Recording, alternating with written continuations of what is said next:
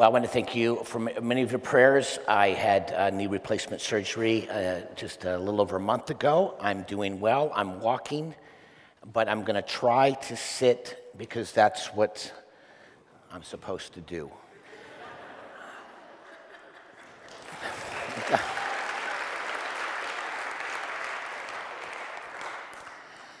You're clapping because I'm sitting in a chair. If someone have a stick of gum, let's see if I can sit in a chair and chew gum at the same time. What's really important is that today, especially today, but every day, we as the followers of Jesus Christ ought to be celebrating the resurrection of Jesus Christ and applying the resurrection of Jesus Christ to every aspect of our life. Now, if we're honest, we have to know that if the resurrection of Jesus Christ did not happen, as described by the passage we just read in Mark, well, the Apostle Paul, who was an early leader of Christianity, said that if Jesus did not rise from the dead, that our faith is futile. We're still in our sins, and that we, as the followers of Jesus, are to be pitied above all people. And so, since the resurrection of Jesus Christ is the most important fact of Christianity, it's the penultimate, it's the apex of our faith, it's, it's the centerpiece of everything that we believe. I think it's important for us, as we take a look at Mark 16, 1 through 8, is to ask and answer three important questions this morning. The first question that we will ask and answer is this is there any legitimate historical evidence and are there good reasons to believe that the resurrection of Jesus happened as described in Mark 16? Can we trust the history we've just read? That's the first question. There's a second question that's, that's also important is what does the resurrection of Jesus mean for, for us today? And third, is how should you and I, how should we respond to the resurrected Jesus? Those are the three questions we're going to ask and answer. Let's look at the first question. Is there legitimate evidence? Are there good reasons to, to believe that the resurrection of Jesus happened just as Mark 16, 1 through 8 describes? Well, I think the first thing we realize when we look at verse 1 of Mark 16 is when the Sabbath was passed, Mary Magdalene and Mary, the mother of James, and Salome brought spices so that they might go and anoint him, that they might go and anoint Jesus. Most all New Testament scholars, whether or not they believe in the resurrection of Jesus, would say it is historically verifiable that Jesus did live and Jesus did die by crucifixion. And you can't have a resurrection unless you have a death.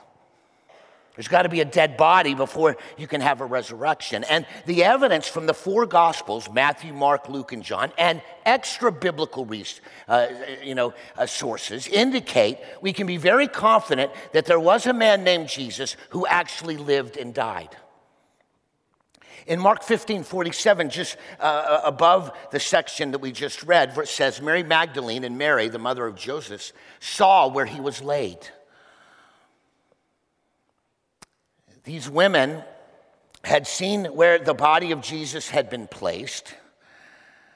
They came to anoint him with spices, believing they were going to anoint a dead body.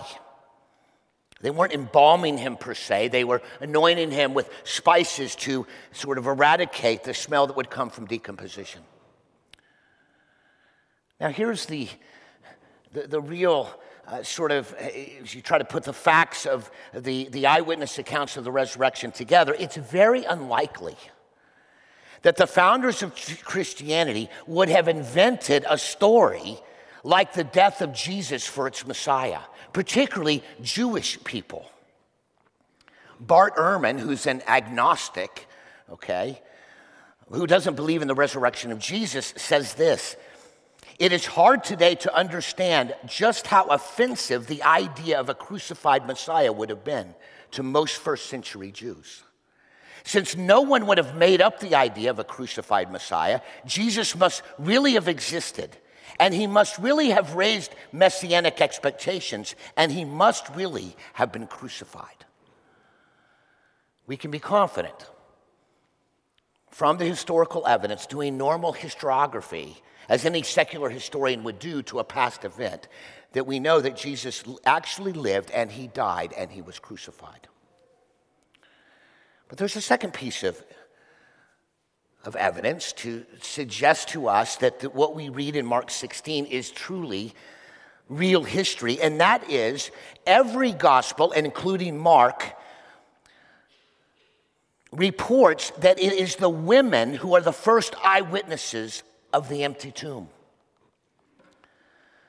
It would be terribly unlikely for someone in the first century to make up a story of the empty tomb in order to create a new religion and to create a new religious movement where the resurrection of Jesus is the central piece of that new religious movement and have the first eyewitnesses of that empty tomb being women, not in the first century.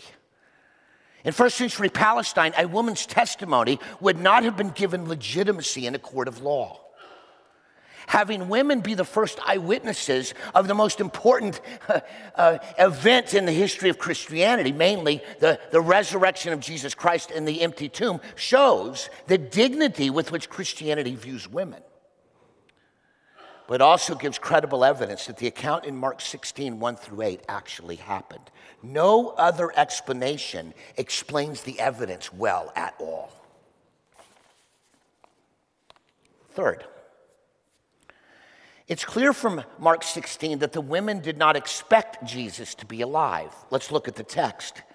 Verse 2 And very early, on the first day of the week, when the sun had risen, they went to the tomb, the women.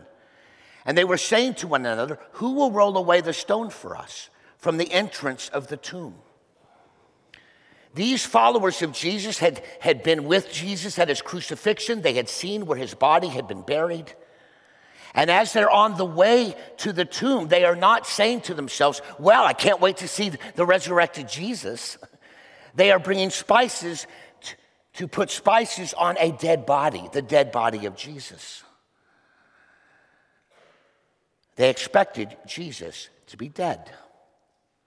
In fact, they're talking amongst themselves. They didn't know how they would be able to roll away the stone that had covered the entrance to the tomb. Now, although these women lived 2,000 years ago, they knew when someone was dead.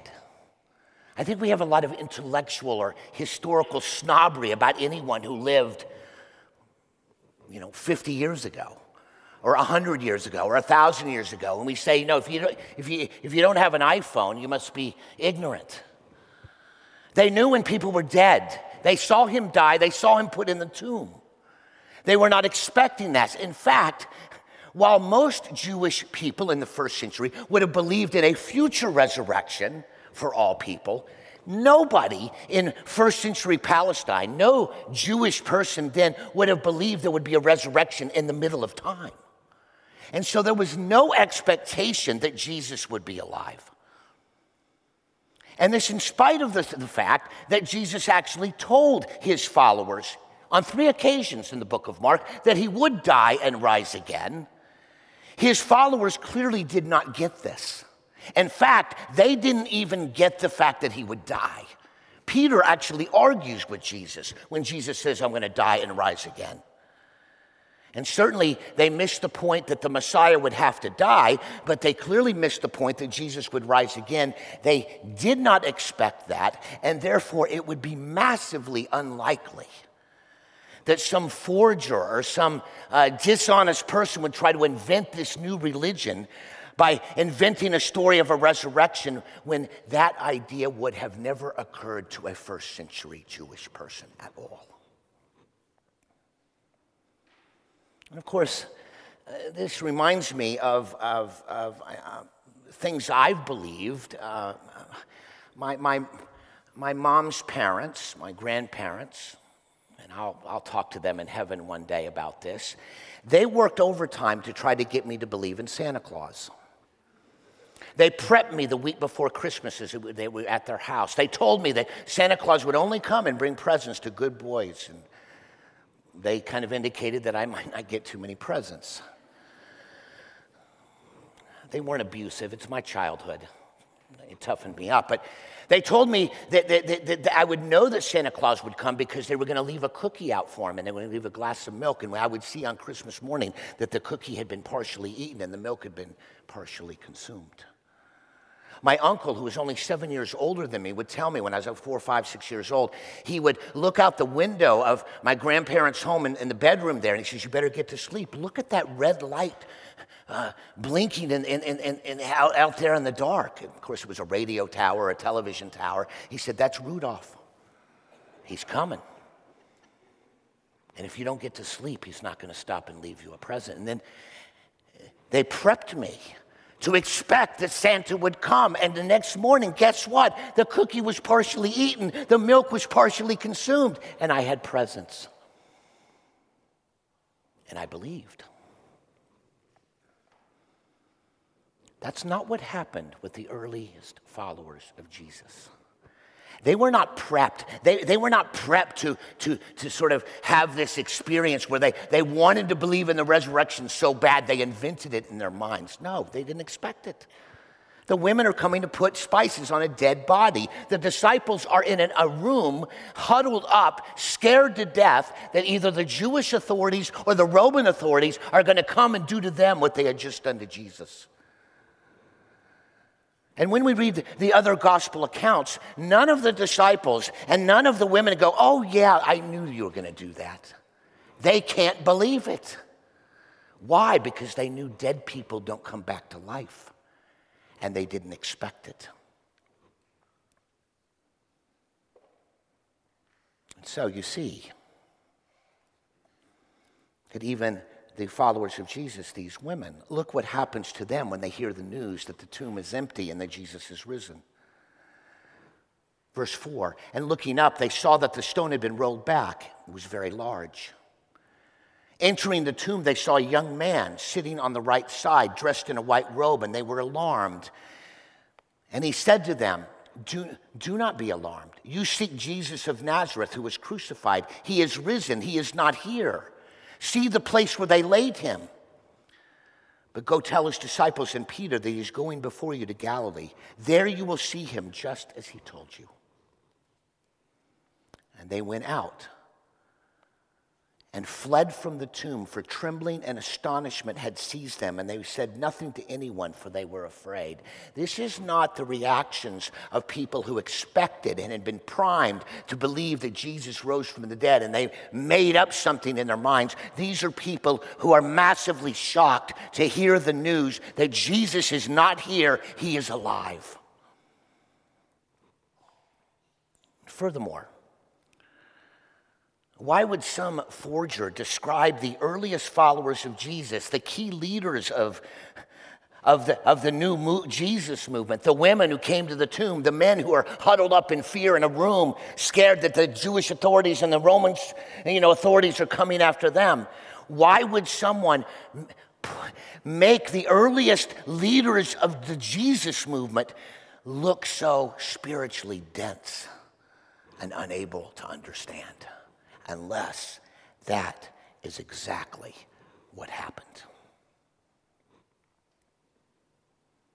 One more evidence.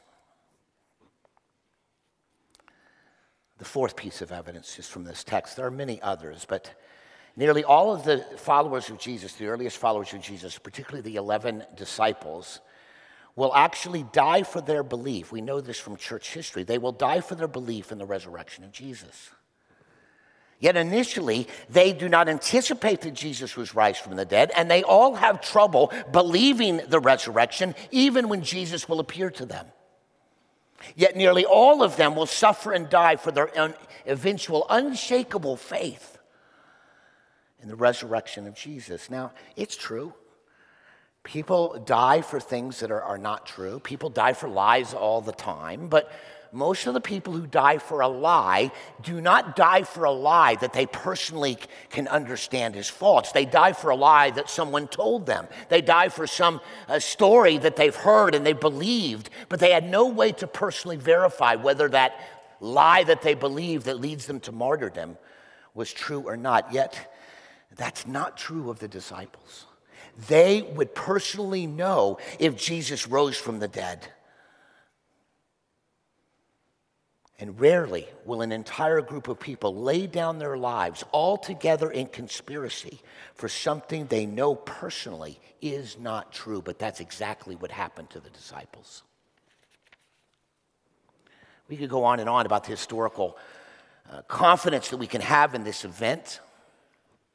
It's true. You, you, can't prove scientifically that the resurrection happened. Historical proof for an event in the past it cannot be scientifically proved.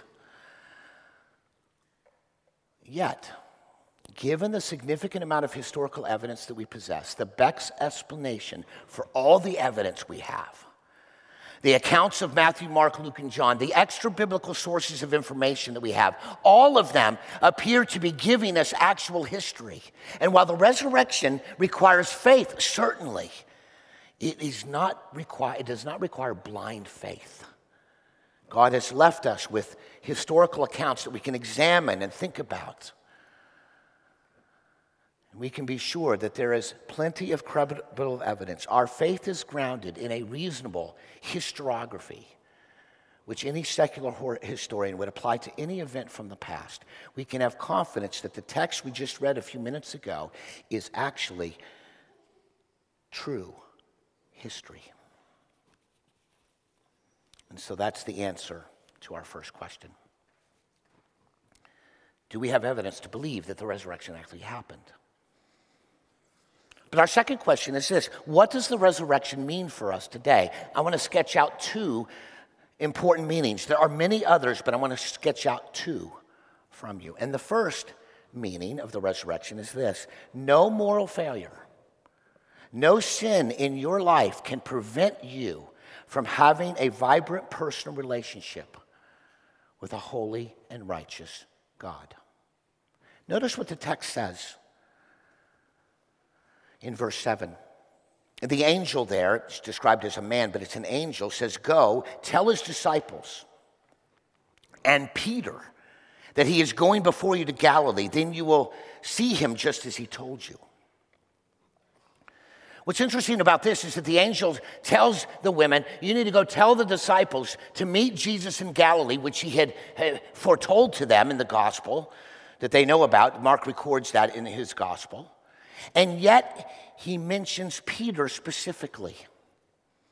Why does the angel mention Peter specifically? Now, we know a lot about Peter from Mark's gospel. In fact, many uh, historians would say that Mark uses Peter as one of his main sources of information to put together his book. So, why does the, the angel tell the women, you know, make sure and tell Peter to to be with the disciples? Well, Peter was one of the most outspoken followers of Jesus Christ. In Mark 8, and Jesus is, is asking the disciples, who do, who do, you think I am? And Peter declares boldly, You're the Messiah. You're, you're, the, you're the Messiah. You're the one promised in the Old Testament. And, and, and Jesus affirms Peter and says, Great answer. And then Jesus says, But I first must die and rise again. And then Peter rebukes Jesus and say, No, you're not going to die. And Jesus says, Yes, I am. Peter is rebuked by Jesus. Peter understands that Jesus is the Messiah. Well done, but he doesn't understand that the Messiah must die and rise again. Later in Mark 14, towards the end of Mark's uh, gospel, Jesus tells his disciples in the upper room there, as he's celebrating Passover with them, that the, the, the, the, shepherd, Jesus, is going to be struck and the sheep will scatter and, and all of you will fall away from me. And Peter says, These other guys might fall away from me, but I will be with you to the end. Peter's an extrovert, overconfident. And even though Jesus warns Peter that you are going to deny me three times, Peter believes that he will be the only disciple left standing with Jesus. And yet, when Jesus is arrested, Peter follows at a distance. When he's uh, being taken back and forth as different tribunals meet over the fate of Jesus, it's a kangaroo court that condemns Jesus to death. Peter will not stand with Jesus, he will spectacularly fail by denying that he even knew Jesus on three different occasions. Three different people will come up to Peter and say, Hey, you, you were with Jesus, weren't you? And he goes, I never knew him. Oh, Jesus, who's that? In fact, at one point, Peter calls down curses upon himself, and some commentators believe he's actually calling down curses on Jesus. This is a catastrophic failure. This is a catastrophic uh, moral failure of immense, uh, uh, you know, it's, it's just incredible. And yet, what does the angel tell the women? Tell the disciples, I'm going to meet you in Galilee and make sure you tell Peter. What does this mean? It means that there is no failure in your life or mine that is too big that can't be dealt with through the death and resurrection of Jesus Christ. It means that nothing in your past and nothing in your present or nothing in your future, if you know Jesus, if you put your faith and confidence in the death and resurrection of Jesus Christ, the resurrection is bigger than your failures. Amen? Turn to 1 Corinthians 15. I want you to see another passage that buttresses this idea. This is 1 Corinthians 15, verses 3 through 5, 3 and 4.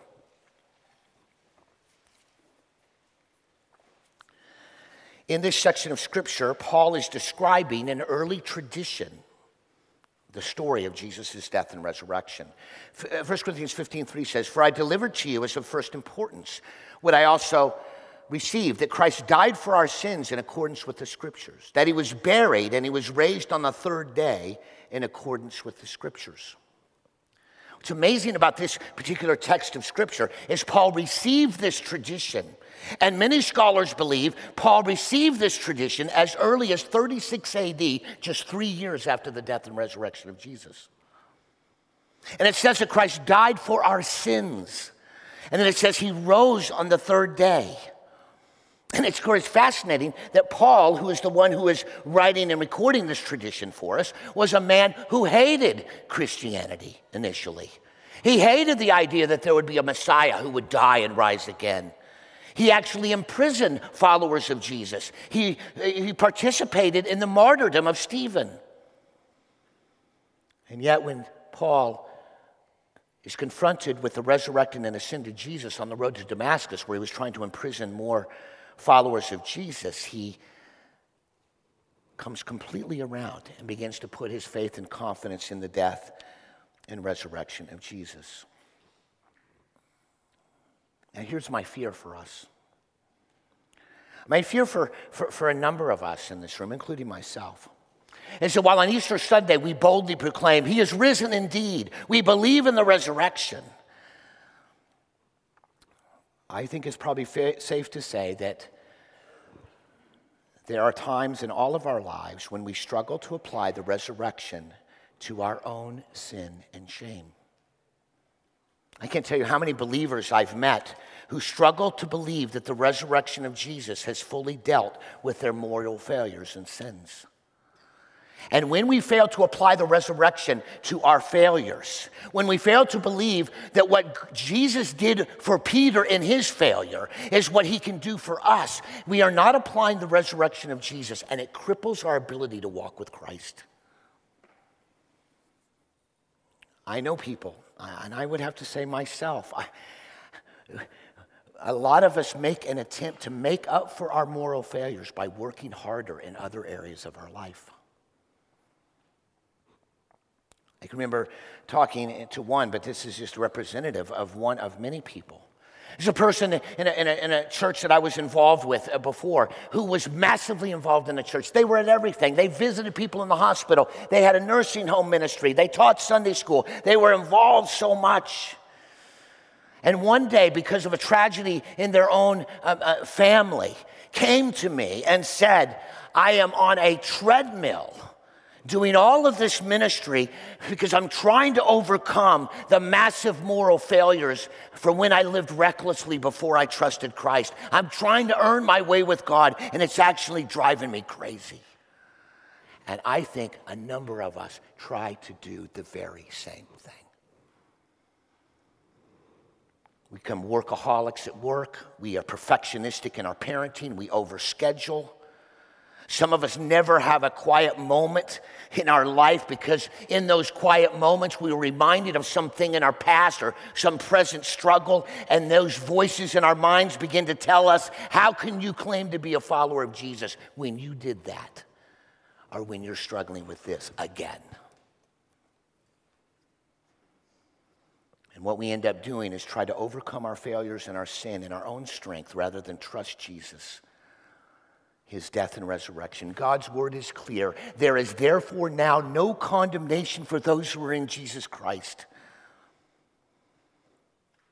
And if we apply the resurrection to our moral failings and our present struggles and our future struggles with sin that will take place, that is not going to cause us to take sin less seriously. Oh no. You apply the resurrection of, of Jesus to your sin, you will see how Clearly, God takes your sin seriously. He sent his son all the way out of heaven to die and pay the price for your sin. What happens when you apply the resurrection to your sin is that you will be more quick to confess your sin to God. You will be more quick to repent of your sin. You will be more quick to confess your sin to others you have hurt because you know that your sin has been swallowed up in the resurrection of Jesus.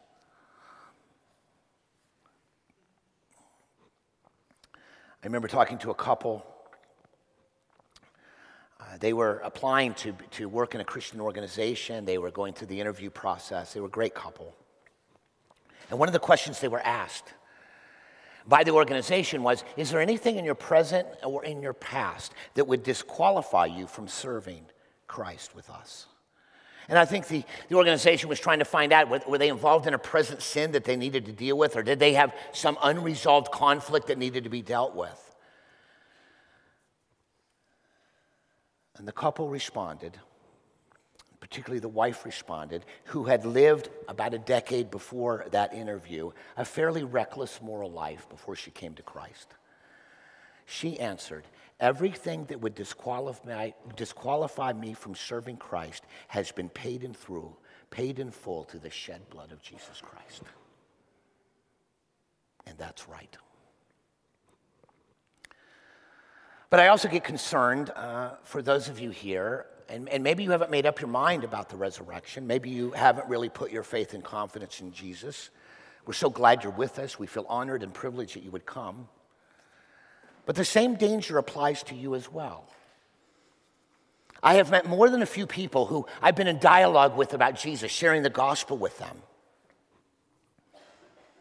And they've told me, I'd love to trust Jesus, but there's no way God would ever accept me after all the things I've done. And that's just not true. If the resurrection of Jesus can restore Peter, he can restore you, no matter what you've done and allow you to have a personal relationship with a holy and righteous God because the resurrection is bigger than any failure you may have and sin you may have committed. That's the first meaning of the resurrection. No moral failure, no sin is bigger than the power of the resurrection. But there's a second meaning of the resurrection, and that this is that Jesus has defeated death. I don't want to spoil your Easter morning. But if we were to be honest with ourselves today, all of us in this room, the longer you live, you are going to experience a greater and greater amount of death. It's inescapable. And yet, it's often in our culture, particularly in North American culture, we don't even want to think about death. We don't even want to talk about death. I, um, oh, about 25 years ago, I read uh, it's an amazing book. It's not necessarily written by a believer, it's called The Undertaking. Those of you who are melancholic will love this book. It's called The Undertaking Life Studies from the Dismal Trade, written by Thomas Lynch. Thomas Lynch is a mortician, sees death all the time. He's also a poet. Thomas Lynch, even 20 or 30 years ago, talked about as a funeral director, as someone who would uh, uh put in a grave uh, you know, 300 to 400 of the people who lived in his city every year. Simply pointed out in the book that people, as he observed, were more and more uncomfortable and more and more unlikely to think about death at all. You see, it wasn't that long ago, as he described, it wasn't that long ago in North America that you were often born, married, and your funeral was done in the same room of your house. In fact, before uh, a lot of funeral homes got started, you know, 100 years ago or so, you, you would be laid out in the living room when you passed away, and all of your family and all of your friends and even young children would observe the dead body over and over again. Death was part of the currency of life not that long ago. And Thomas Lynch goes on to say that now, with the advent of the funeral home, in his experience, people are more and more distant from death. They never see the dead body. They never are confronted with death. In fact, he would say that more and more people, even 30 years ago, were not even having funerals because they didn't want to have to deal with that experience.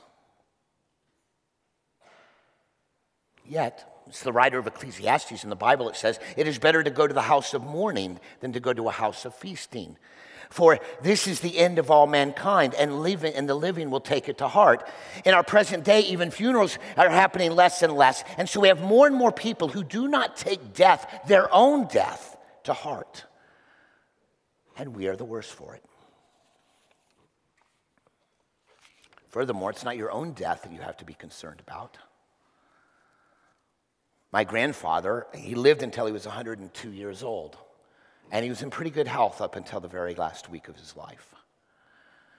And I know a lot of people said, Oh, isn't that wonderful that your grandfather lived that long? Well, it was, it was wonderful to have him, but it wasn't so wonderful for him.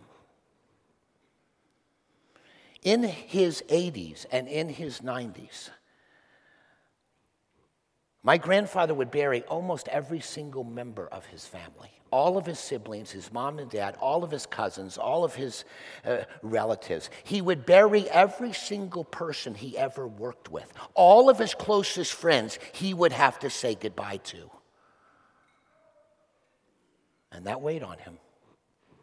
Separation after separation from loved ones and from coworkers over and over and over and over again until there was hardly anyone who knew him personally who grew up with my grandfather who was at his funeral because they had all passed before. And let me just make matters worse. It's not just our bodies that are going to decay and die, and it's not just our friends and family and loved ones. The physical universe is on its way out. It's wonderful being in a church with so many scientists. I did some research this week, and then I tried out this illustration on two different astrophysicists who go to our church. And they claim that this is pretty accurate, what I'm about to say. Based on the observation we have of other stars like our sun, the most we have left is about 4 billion years. But the reality is, based on what some of the observations happening in the sun even today, uh, they may think, some scientists think we don't even have four billion years left. And when our sun begins to run out of fuel, eh, the sun is going to expand. At least that's the theory, that's the model, that's what we've seen with other stars. And Mercury and Venus, for sure, are going to be sucked into that sun. And the sun will be so large that the, the earth will, all the water on the earth will, will be burned up. Nothing will be able to live on the planet. Life will cease to exist on planet Earth. Nothing will be there. And the project that we are all engaged in, in living on this earth and trying to make it better, Unless God intervenes, this project that we're all working on is going to end in a colossal, gigantic catastrophe. Without an intervention of God, this universe And all that we are doing on earth today is like rearranging the decks on the Titanic, uh, rearranging the chairs on the deck of the Titanic. Happy Easter.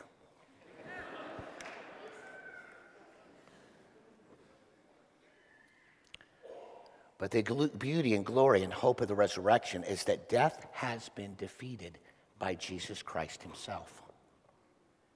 Turn back to 1 Corinthians 15.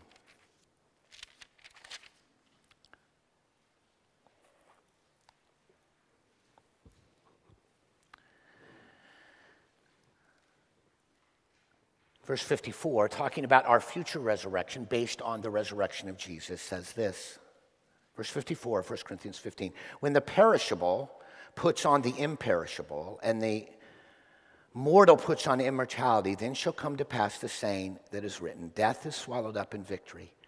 O death, where is your victory? O death, where is your sting? The sting of death is sin, and the power of sin is the law. But thanks be to God who gives us the victory through our Lord Jesus Christ. Because of the resurrection of Jesus, there's hope for you for those of you who have trusted in the death and resurrection of Jesus, you will have life after life after death. You will be reunited with a new body that will be perfect. No need for knee replacement surgery in heaven, thankfully. I hate to say it, my, the doctor who operated on me was a, is a believer in Jesus Christ, but I hated him for two weeks after the surgery. And I had to confess sin because he's a brother in Christ. I like him better now. We will be reunited with our, our soul, and we will be in a bodies that will never decay ever again. And again, it's not simply that we, our bodies will be resurrected. We will be in a, a, a world that has been redeemed. The physical universe will be, in some sense, resurrected, as it were. It will be restored not only to its former glory, but even greater. And that new kingdom, that new creation that Jesus has brought into the world through the resurrection will explode and envelop the universe so that those of us who know Christ, we will be alive with new bodies, but we will live in a world where there is no sin, no death, no sickness, no separations where there'll be no injustice and, and love and a harmony of love, and we'll never have to say goodbye to any loved one again. Amen? And again, I think we believe that.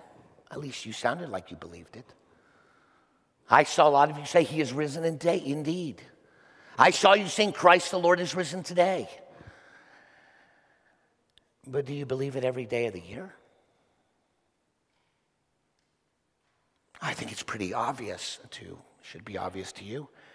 There are many people in this country, and I fear too many people in this room, who are utterly disconsolate concerning the condition of the world. I get that.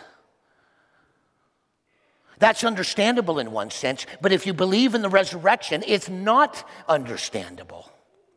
If we truly allow the resurrection of Jesus to shape our focus and perspective, we can never be undone with the condition of the world, nor can we be undone with our physical condition. Why? Because the resurrection of Jesus Christ means that death does not have the final say. New life is going to come to us and to our world. Hope is not lost. And while certainly it's appropriate to grieve at, at, at a funeral, and, and certainly you, you, can't read the news these days and not feel a little bit, uh, you know, concerned. But you should not have, you should not have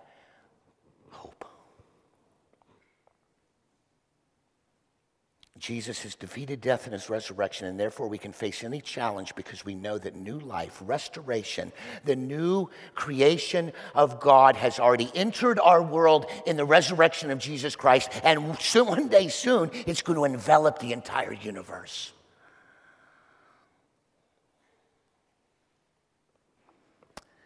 When Denise and I were, um, when I was in seminary, uh, Denise was in seminary for a bit too. Um, we lived in Dallas, Dallas Texas, and um, we lived in back of a, of, a, of a mansion. There's a large home.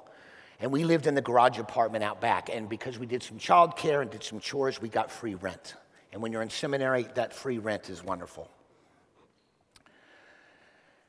And about after a year, we had been with the family and really grown close to the family and to the children in particular. Um, unfortunately, the father, Hugo, and, his, uh, and three of his friends were flying back from a, a Christian conference. And uh, Hugo was the pilot of the plane, and they, uh, the plane crashed in the mountains, I think in Wyoming, and uh, all, all of them perished.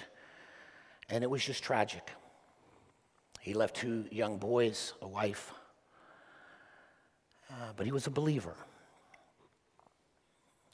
And over the weeks after the, the his death and, and tragic death, um, uh, one of my assignments one day was to, to move around copies of the will that he had, had worked on before he died. And, and, and, and, you know, God had blessed them with a lot of, of money. So the will was pretty long. There was lots of disbursements and everything. And, uh, and, and at one point, I, I, I, was putting some of the copies where they were supposed to go, and, and, and the will fell open. One copy of the will fell open. I saw the last page. And on the last page, Hugo was uh, giving some advice on maybe what they should do with some of the properties that they owned and how to divest themselves of all that express his love for his family, because obviously this was a document he did in anticipation that he would die. And then the very last line, it just kills me. He said, See you soon. I'll see you soon. Yes, his death was tragic. Eh, of course it was. We wept. But Hugo knew Christ, and he knew the resurrection of Christ. And while he worked on a document that assumed he would die before his wife and before his children, his last words to his family was, See you soon.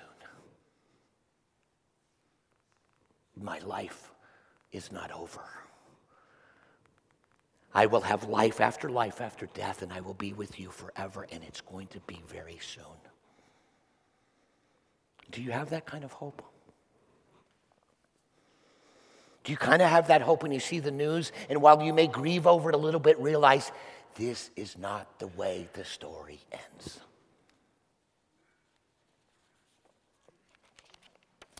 And that's the second meaning of the resurrection that Jesus Christ has defeated death decisively for us. And for those of us who put our confidence in the death and resurrection of Jesus, we know that we will have life after life after death. We know that our loved ones who know Christ will have life after life and life after life after death. And we will know that one day the new creation will envelop the universe and we will live in a world that will last forever, that will be amazing, pure, godly, righteous, just, merciful, where no sin, no sickness, and no separations will ever invade us again because death will be completely and utterly stopped and destroyed because Jesus died and rose again. Which leads us to our last question What should we do with the resurrected Jesus? I'm going to talk to two groups of people this morning. For those of you who have already have a faith and confidence in Jesus who died and rose again, I'm going to suggest a little assignment for you. I know you didn't come on Easter morning to get an assignment, but I'm going to give you an assignment. I'm suggesting that from today until Pentecost Sunday, which is May 28th, let me suggest you spend every day reading the following. These are my suggestions. In the morning, read one of the gospel accounts of the resurrection and switch it up every day to orient your day to the resurrection of Jesus Christ. Around the middle of the day, take 1 Corinthians 15, which is an expanded commentary on the resurrection. Gives you the theological sort of basis and meaning of the resurrection in a pretty significant way. Read 1 Corinthians 15. And at the end of the day, read Revelation 21 and 22 to remind you of where God's new creation, introduced at the resurrection of Jesus, is taking not only you after death, but where God is taking the entire physical universe. And just maybe, when you hear those voices in your head that are reminding you of your past failures or your present struggles with sin, apply the resurrection to it. I wanted to ask all of you not to look at the news for 50 days, but you're not gonna, you're going to watch. I know you will. But maybe when you read the news and you read some new horrific story, apply the resurrection to that difficult story and remind yourself of where the new creation power of God in Jesus is taking you and the world.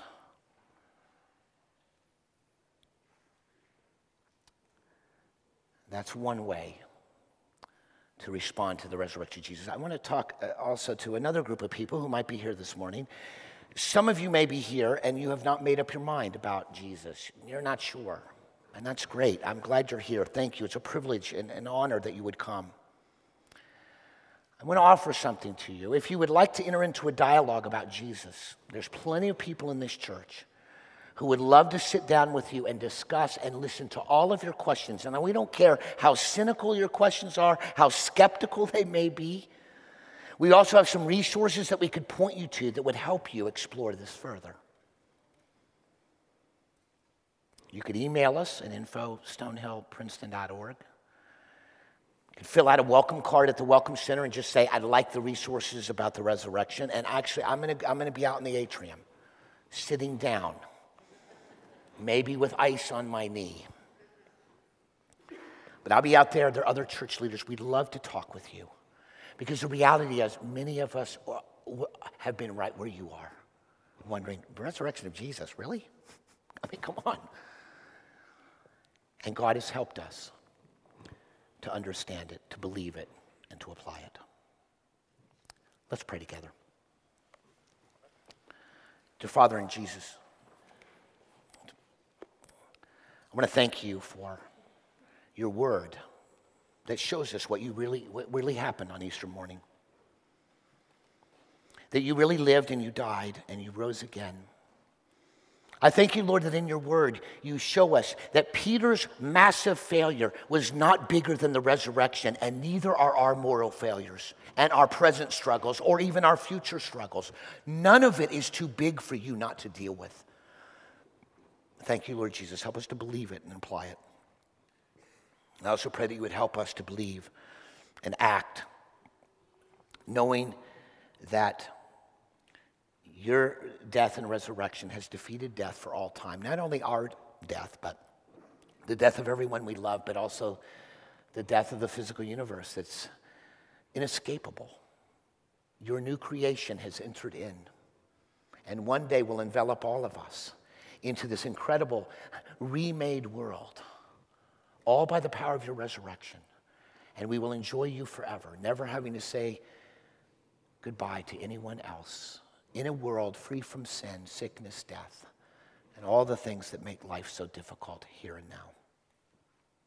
Lord, for those in this room who are, who are uh, considering exploring Jesus, Lord, I pray that they would take the next step. Send an email or, or talk to one of the leaders or fill out a welcome card so we can, we can dialogue. And that maybe, by God's grace, he, he would open up your mind and you would see the beauty, the glory of the resurrected Jesus. Help us, Lord, in Jesus' name. Amen.